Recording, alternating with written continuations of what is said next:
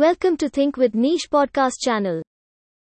This podcast is on 8 business lessons from TV series Suits. Let's look at some of the business lessons that Suits may have to offer. Many people who have given up at some point in their life might learn a useful lesson from how a dropout associate lawyer is hired to solve problems by his senior. Some of the business lessons that might be drawn from the legal drama are as follows. Taking chances can make your job more interesting, that's right. You read it accurately. Although we all understand that taking chances is a vital element of life, the majority of us are still afraid to do so. However, this simply serves to make our job tedious and monotonous. If one learns to take calculated risks from time to time, they will not only receive something beneficial, but their professions will also become a lot more exciting.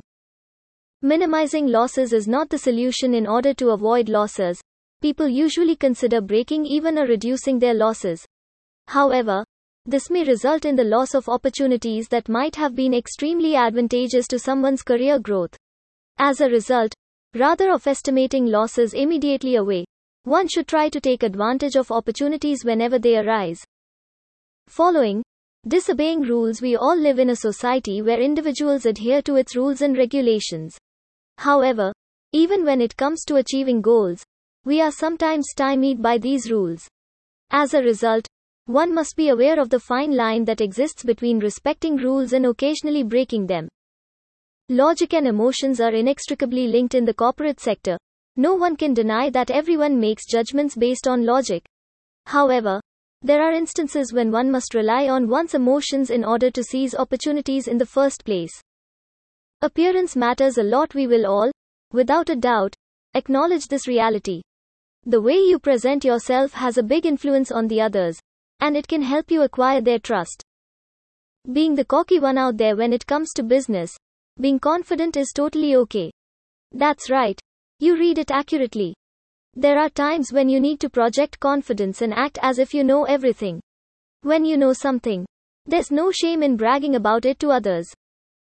Being competitive at all times, business is competition, and one must always be aware of their competitors, who are always looking for an opportunity to charge the market. If your business is soaring, that doesn't mean your competitors are sitting around doing nothing while you dominate the planet. You are the only one who can fix the problem. There is a well known proverb that is frequently quoted all across the world. It goes like this Don't tell anyone about your problems since half of them don't care and the other half are relieved you have them. The same thing happens in the workplace. If you have a problem, you must fix it yourself rather than being dependable to others.